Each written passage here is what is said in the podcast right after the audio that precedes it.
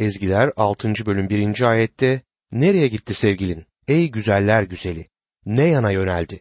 Biz de onu arayalım seninle birlikte diyor. Yarışilim kızları artık şüpheci ve alaycı değiller. Onlar da gelinle birlikte damadı aramaya gitmek isterler. Gelinin onlara söylediği kişiyi onlar da görmeyi arzulamaktadırlar. Bu çok harika olmalı. Sonuca artık yaklaşmaktalar ve onu kendi gözleriyle görmeyi diliyorlar. Kutsal kitap bize Tanrı'yı samimi ve yürekten arayanların bulacaklarını bildirir. Rab İsa Mesih kendisine geleni asla geri çevirmeyeceğini söyler. Şimdi kızlar Ezgiler 6. bölüm 2. ayette Bahçesine indi sevgilim, güzel kokulu tarhlara, bahçede gezinmek, zambak toplamak için diyor ve 3. ayette devam ediyor. Ben sevgilime aitim, sevgilim de bana, gezinip duruyor zambaklar arasında diyor. Kız damadı bulmuştur. Şimdi kızın sahip olduğu büyük bir güvenlik ve sevinç var. Tanrı İsa Mesih'ten hoşnuttu. Sevgili oğlum budur, onu dinleyin dedi. Mesih'in haç üzerinde sonuçlandırdığı işten Tanrı memnundur. Eğer oğlu İsa'ya iman edersek mahvolmayacağımızı, sonsuz yaşama kavuşacağımızı bize bildirir. Bu eşsiz bir davettir. Kralın geline övgüsüne geldik. Ezgiler 6. bölüm 4 ila 9. ayetler arasında şöyle yazar. Sevgilim Tirsa kadar güzelsin.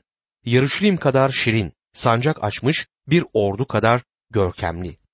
Çevir gözlerini benden çünkü şaşırtıyorlar beni. Gilat dağının yamaçlarından inen keçi sürüsünü andırıyor siyah saçların. Yeni yıkanmış, sudan çıkmış dişi koyun sürüsü gibi dişlerin. Hepsinin ikizi var. Yavrusunu yitiren yok aralarında. Peçenin ardındaki yanakların nar parçası sanki.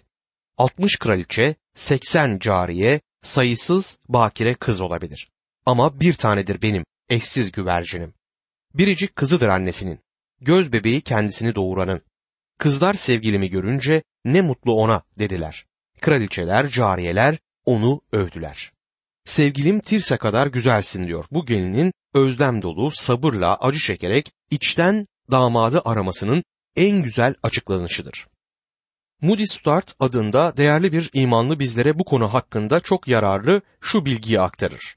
Tirsa eski Kenan krallarının hükümdarlık şehirlerinden birisidir. Sonra bu kent bir süre için İsrail krallığına kent oldu. Buradan da anlaşıldığı gibi güzel bir kenttir burası. Sevgilim Tirsa kadar güzelsin diyor. Acı çeken, vurgun gelinin başvuracağı güzel bir adrestir burası.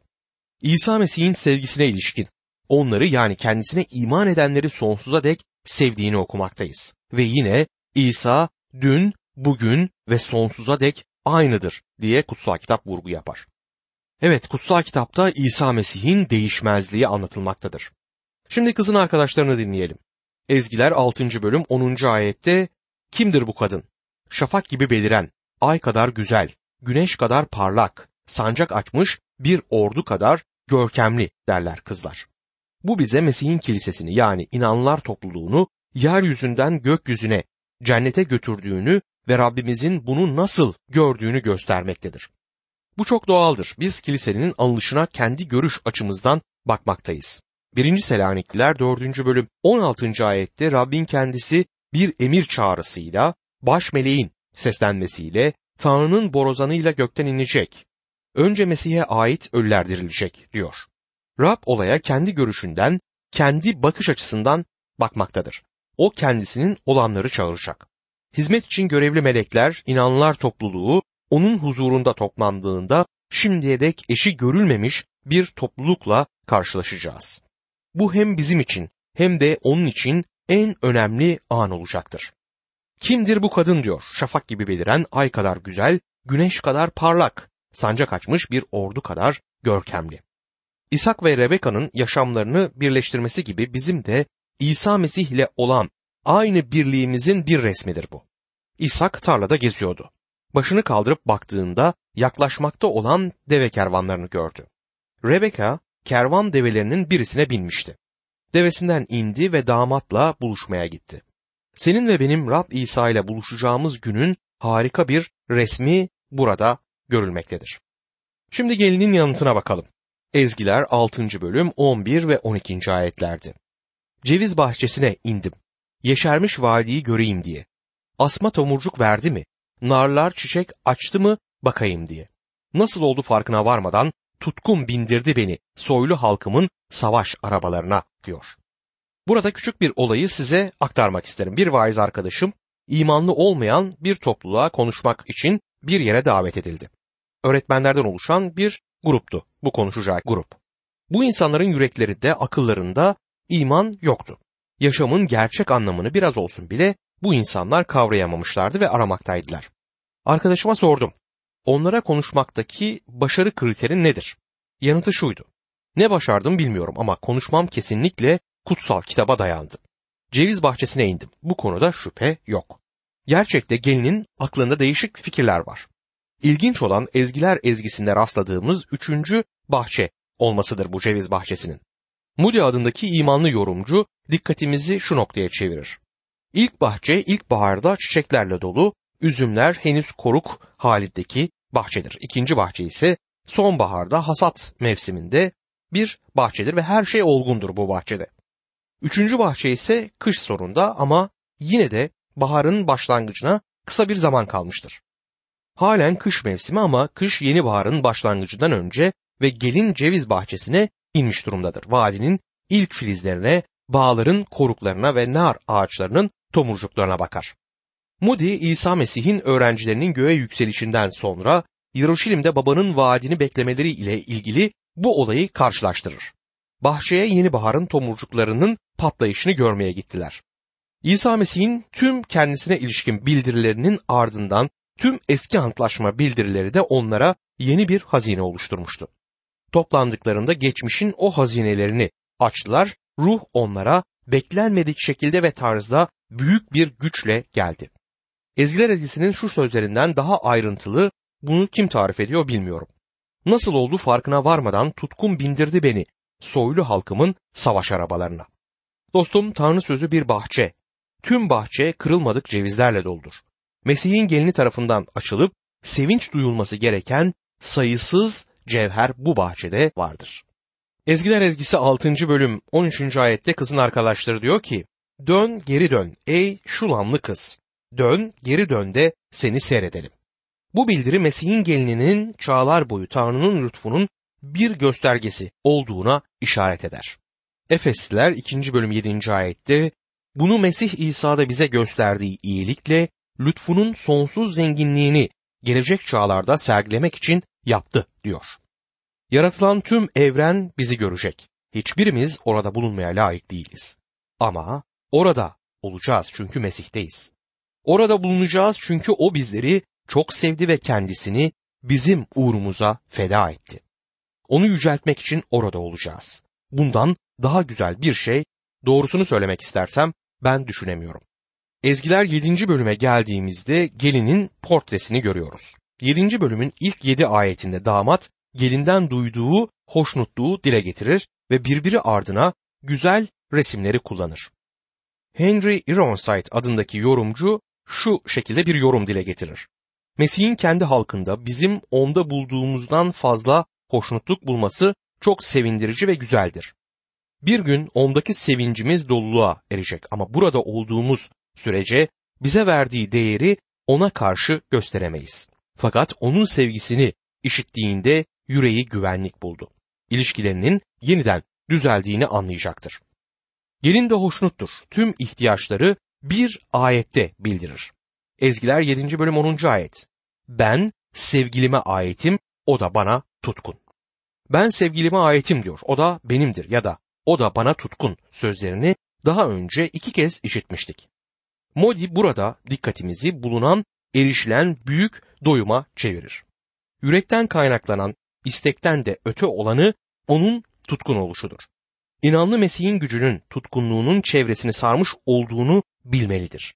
Modi şu yolla bunu açıklar. Biliyorum Rab dedi düşüncelerim seninle. İyi düşünceler, kötü düşünceler değil. Onları düşünen Rab onları biliyor ama inançsız, şüpheci ve sıklıkla vurdum duymazlık yapanların düşüncelerinin de etrafında ve buna yanıt veren canlar kurtuluş aramaktadır. Tanrı'nın bizi sevdiğini biliyor ve buna inanıyoruz. Bizler onun tutkunluğunun büyük lütfunun sonuçlarıyız. Ezgiler 8. bölüm 1. ayette. Keşke kardeşim olsaydın, annemin memelerinden süt emmiş. Dışarıda görünce öperdim seni. Kimse de kınamazdı beni diyor. Anamın memelerinden süt emmiş kardeşim. Elbette ki aynı anadan doğan kardeşe burada işaret edilir. Burada en yakın ilişki ifade edilmektedir. Rab İsa Mesih bize bir çeşit kardeş olmuştur. Meleklerle özdeşleşmeyi üstlenmedi. O bunun yerine İbrahim soyuyla bir olmayı üstlendi. Etimizden et, kemiklerimizden kemik oldu. İbraniler 2. bölüm 16. ayette kuşkusuz o meleklere değil İbrahim'in soyundan olanlara yardım ediyor der. Dışarıda görünce öperdim seni, kimse de kınamazdı beni diyor bu ayet. Birçok imanlı Mesih'e olan sevgisini toplumda açıklamaktan korku duymaktadır. Dostum onu sevmiyorsanız seviyorum demeyin ama eğer onu seviyorsanız yaşamınız ona olan sevgisini sergilesin. O zaman kimse seni ona ilişkin konuşuyorsun diye kınamaz. Ezgiler 8. bölüm 2. ayette önüne düşer beni eğiten annemin evine götürürdüm seni. Sana baharatlı şarapla kendi narlarımın suyundan içirirdim der. Sana baharatlı şarapla kendi narlarımın suyundan içirirdim. İlginçtir. Moody şöyle söyler. Mesih'e gücümüzün en önemli kısmını bize sunmak düşer. Ondan hiçbir şeyi sakınmamak, her şeyi ona sunmak gerekir. Bu ayetler kuzunun düğün şöleninde gelin hazır olduğunda ve Mesih taze şarabı onunla babasının egemenliğinde içtiğinde tamamlanacaktır. Sevginin zayıf güveni ise Ezgiler 8. bölüm 5. ayette şu şekilde ifade edilir. Kim bu? Sevgilisine yaslanarak çölden çıkan diyor. Ve kız der ki, elma ağacı altında uyandırdım seni. Orada doğum sancıları çekti annen. Orada doğum sancıları çekip doğurdu seni. Sevgilisine yaslanarak diyor, gerçek inanmanın yaşamının son basamağı zayıflık, bağımlılık ve sevgiyle karakterize edilmiş bir güvendir. Gençliğimizde kartal kanatlarıyla havalandık. Rabbimizin bize karşı olan tutumuz sevgiydi. Büyüyünce yorulmadan koştuk hatta onu Yarışlim sokaklarında acı çekerken bile gördük. Yıllarımız sona ererken çocuk güveniyle tüm ağırlığımızla ona yaslandık ve sonunda son bağımlılığımızın Mesih'te olduğunun farkına vardık ve bu ayetin açıklanması aslında şöyledir. Onsuz hiçbir şey yapamayız. O ise hizmetimizi değerlendirebilir. Ezgiler 8. bölüm 6. ayette beni yüreğinin üzerine bir mühür gibi, kolunun üzerine bir mühür gibi yerleştir. Çünkü sevgi ölüm kadar güçlü. Tutku ölüler diyarı kadar katıdır. Alev alev yanar, yakıp bitiren ateş gibi diyor. Sevgi ölüm kadar güçlü. Ölüm tüm yarattığı korkuyla Rab İsa'dan önce kayıp insanın hak ettiği ödülüydü. Ama buna izin vermiyor Rab. O bizi çok sevdi ve kendisini uğrumuza feda etti. Alçaltılmaya ve haç ölümüne dayandı. Ölüm boğazlanan kuzunun gelininden on binlerce kez önceydi ve Mesih'in sevgisinden bizleri kimse ayıramaz. Acı mı ayıracak bizi Mesih'in sevgisinden? Üzüntü mü? Baskı mı? Açlık mı? Çıplaklık mı? Tehlike mi? Kılıç mı? Hayır. Tutku yani kıskançlık ölüler diyarı kadar katıdır. Yutucu mezar acıma tanımaz. Kişon deresinde Baal'ın peygamberlerinden hiçbirisinin kaçmasına Tanrı izin vermedi. Eliya'nın aynı kıskançlıkla hareket ettiğini Moody söylemektedir. Paulus'u da aynı kıskançlık doldurmuştu. 1. Korintiler 16. bölüm 22. ayette Rabbi sevmeyene lanet olsun sözlerini Elçi Paulus söyleyebildi. Kıskançlık ölüler diyarı kadar katıdır. İsyankar acısını gören atalarımız bunu bizden iyi bildiler. Rab İsa Mesih'e yaraşan, onurun üzerine kurulan her şey başkasının yaşamında tutuşturan sevgi ateşinin kıvılcımını oluşturur. Alev alev yanar, yakıp bitiren ateş gibi diyor. Bu bizlere Rab İsa'nın evi için gösterdiği çaba beni yiyip bitirecek dediğinde yüreğinde yanan ateşi anımsatır. Moody şunları ekler. Babanın sağ yanına yükseldiğinde öğrencilerinin yüreğine de kendi yüreğinde yanan ateşten koydu. Kutsal ruhunu onlara gösterdiğinde başlarının üzerinde ateşten diller belirdi. Ama sevgi ateşi içlerinde daha da alevle yanmaktaydı. Görünen ateş sadece başlarını kuşatmıştı. Ezgiler 8. bölüm 7. ayette sevgiyi engin sular söndüremez. Irmaklar süpürüp götüremez. İnsan varını yoğunu sevgi uğruna verse bile yine de hor görülür der. Sevgiyi engin sular söndüremez. Kaç kez ondan uzaklaştık. Düşmüş doğamız hem de kabaran günah dalgalarımız onun bize olan sevgisini söndürmedi. İnsan varını yoğunu sevgi uğruna verse bile yine de hor görülür. Hor görülür sözü tiksinti duyulur, aşağılanır anlamına gelir. Tanrı paramızı ya da hizmetimizi istemiyor. Tanrı sevgimizi istiyor. Eğer onu sevmezsek yapmaya çalıştığımız Tanrı hizmeti bir işe yaramaz. Bağışladığımız para bir işe yaramayacaktır. Önemli olan Tanrı'ya olan sevgimizdir. Ezgiler 8. bölüm 8. ayete geldiğimizde küçük kız kardeş konuşur. Küçük bir kız kardeşimiz var. Daha memeleri çıkmadı. Ne yapacağız kız kardeşimiz için? Söz kesileceği gün diyor. Küçük kız kardeş birçok kutsal kitap yorumcusuna göre uluslardan oluşan kilisenin resmidir. Ne yapacağız kız kardeşimiz için söz kesileceği gün diye sorar. İlk kiliseye yöneltilen dikenli bir soruydu bu. Elçilerin İşleri 15. bölüm Yarışilim konseyini anlatır. İbrani inanlarla ulustan gelen inanlar arasındaki tartışmaların sonuca bağlanışı Elçilerin İşleri 15. bölümde anlatılmaktadır. Söz kesileceği gün kim kesecek bu sözü? Onu kimse istemez. Uluslardan gelenler dışlanmış durumdadır. Ama onu kendisine seçen kilisenin yüce damadı geldiğinde bu söz kesilecektir. Dostum o bizi çok çekici olduğumuzdan seçmedi. Kayıp olduğumuzu gördü ve bizi sevdi. Şimdi bu küçük kız kardeş Mesih tarafından kabul edildi. Ablası onu nasıl karşılar bakalım. Ezgiler 8. bölüm 9. ayette eğer o bir sursa üzerine gümüş mazgallı siper yaparız. Eğer bir kapıysa sedir tahtalarıyla onu kaplarız. Eğer o bir sursa diyor üzerine gümüş mazgallı siper yapalım. Uluslar Tanrı tarafından kabul edildiğinden bu yana Efesler 2. bölüm 22. ayette de yazdığı gibi siz de ruh aracılığıyla Tanrı'nın konutu olmak üzere hep birlikte Mesih'te inşa ediliyorsunuz der. Yahudi kilisesi bu sorunla yüzleşti. Sünnet, adetler, töreler, İbrani babaların da çocukların da taşıması gereken boyunduruklardı. Yakup yaşlı kız kardeşe ilişkin duygularını Elçilerin İşleri 15. bölüm 19. ayette şöyle ifade eder. Bu nedenle kanımca öteki uluslardan Tanrı'ya dönenlere güçlük çıkarmamalıyız. Mozaik sistem içerisinde yerine alan inanları tedirgin etmeme kararını bu konsey almıştır ve onları kendilerinden biri gibi kabul ettiler. İmanda büyümeleri için ellerinden geleni yaptılar. Ezgiler 8. bölüm 10. ayette ise kızı görürüz. Ben bir surum, memelerim de kuleler gibi. Böylece hoşnut eden biri oldum onun gözünde diyor. Küçük kız kardeş sevinir. Uluslardan gelen inanlılar konseyin kararını işittiklerinde sevinç duydular. Çünkü bir barış sağlanmıştı. Elçilerin işleri 15. bölüm 31. ayette şöyle yazar. İmanlılar mektuptaki yüreklendirici sözleri okuyunca sevindiler. Rabbin tapınağında bir duvar olduklarını öğrendiklerinde bu ayrıcalık karşısında sevinçle doldular. Efesliler 2. bölüm 19 ila 22. ayetler arasında ise böylece artık yabancı ve garip değil, kutsallarla birlikte yurttaş ve Tanrı'nın ev halkısınız. Elçilerle peygamberlerden oluşan temel üzerine inşa edildiniz. Köşe taşı Mesih İsa'nın kendisidir. Bütün yapı Rabbe ait kutsal bir tapınak olmak üzere onda kenetlenip yükseliyor. Siz de ruh aracılığıyla Tanrı'nın konutu olmak üzere hep birlikte Mesih'te inşa ediliyorsunuz der.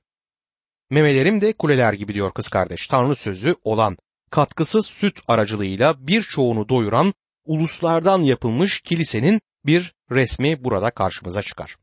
Küçük kız kardeş o denli hızla büyüyor ki diğer kız kardeşten daha güzel ve daha onurlu görünmektedir. Küçük kız kardeş simgesinde müjdenin bir mesajı bulunur. Senin ve benim farkına varmamız gereken bir olgu var. Küçük kız kardeşin günümüzde tüm ulusları içine almış olmasıdır. Dünyanın birçok yöresinde insanlar damadı çağırmazlar. Çünkü onun sesini işitmiyorlar. Romalılar 10. bölüm 14. ayet. Ama iman ettikleri kişiye nasıl yakaracaklar? Duymadıkları kişiye nasıl iman edecekler? Tanrı sözünü yayan olmazsa nasıl duyacaklar diye kutsal kitap bize sorar. Kiraya verilen bağlar vardır. Ezgiler 8. bölüm 11. ayette Süleyman'ın bağı vardı. Baal Hamon'da kiraya verdi bağını. Her biri bin gümüş öderdi ürünü için diyor. Süleyman'ın bağı vardı. Süleyman Mesih'i sembolize eder. Gelinin uluslardan ve Yahudilerden bir araya gelen kiliseyle bir bağ hikayesini anlatır. İlk olarak ilk sahipleri olan İsrail'in elindeydi ve sonunda kendi kendisine bakmalıydı. Rab İsa'nın Matta 21. bölüm 33 ila 46. ayetlerde bildirdiği benzetmeye çok benzer. Matta 21. bölüm 33 ila 46. ayetler arasında şöyle yazar. Bir benzetme daha dinleyin. Toprak sahibi bir adam bağ dikti. Çevresini çitle çevirdi. Üzüm sıkma çukuru kazdı. Bir de bekçi kulesi yaptı. Sonra bağı bağcılara kiralayıp yolculuğa çıktı. Bağ bozumu yaklaşınca üründen kendisine düşeni almaları için kölelerini bağcılara yolladı. Bağcılar adamın kölelerini yakaladı, birini dövdü, birini öldürdü. Ötekini de taşladı. Bağ sahibi bu kez ilkinden daha çok sayıda köle yolladı. Bağcılar bunlara da aynı şeyi yaptılar. Sonunda bağ sahibi oğlumu sayarlar diyerek bağcılara onu yolladı. Ama bağcılar adamın oğlunu görünce birbirlerine mirasçı bu. Gelin onu öldürüp mirasına konalım dediler. Böylece onu yakaladılar. Bağdan atıp öldürdüler. Bu durumda bağın sahibi geldiği zaman bağcılara ne yapacak? İsa'ya şu karşılığı verdiler. Bu korkunç adamları korkunç bir şekilde yok edecek. Bağı da ürünü de kendisine zamanında verecek olan başka bağcılara kiralayacak. İsa onlara şunu sordu. Kutsal yazılarda şu sözleri hiç okumadınız mı? Yapıcıların reddettiği taş işte köşenin baştaşı oldu. Rabbin işidir bu. Gözümüzde harika bir iş. Bu nedenle size şunu söyleyeyim. Tanrı'nın egemenliği sizden alınacak ve bunun ürünlerini yetiştiren bir ulusa verilecek. Bu taşın üzerine düşen paramparça olacak. Taş da kimin üzerine düşerse onu ezip toz edecek. Başkahinler ve ferisiler İsa'nın anlattığı benzetmeleri duyunca bunları kendileri için söylediğini anladılar. Onu tutuklamak istedilerse de halkın tepkisinden korktular. Çünkü halk onu peygamber sayıyordu diyor. Ezgiler 8. bölüm 12. ayette ise benim bağım kendi emrimde. Bin gümüş senin olsun. Ey Süleyman! 200 gümüş de ürünle bakan kiracıların diyor. Ürününe bakan kiracılara 200 gümüş düşmüştür. İşlerinin karşılığını onlara öder. 1. Korintliler 9. bölüm 14. ayette. Bunun gibi Rab müjdeyi yayanların da geçimlerini müjdeden sağlamasını buyurdu der. Bin gümüş senin olsun ey Süleyman. Tıpkı kendi bağı gibi, vekil gibi burada konuşur. Büyük pay Rab'be aittir. Benim bağım kendi emrimde diyor.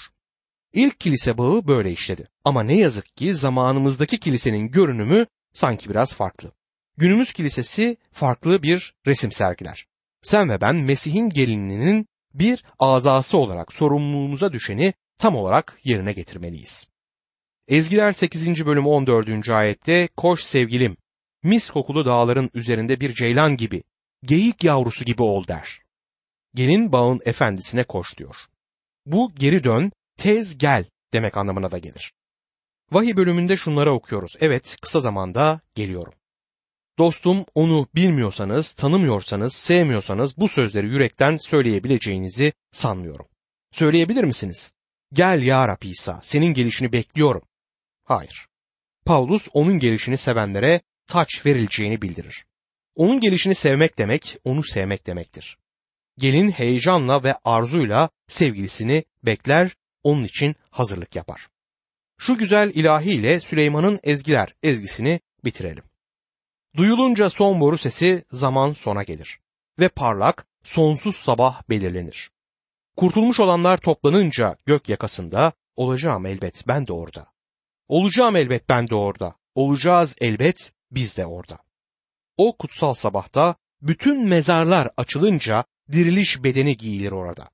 Göksel vatanda Rabbin sevdikleri toplanınca olacağım elbet ben de orada. Ömrümün günlerini Rabbim için kullanayım. Sevgisini anlatsın her an dilim. Dünyadaki işlerim de son bulunca burada, yükselince olacağım orada.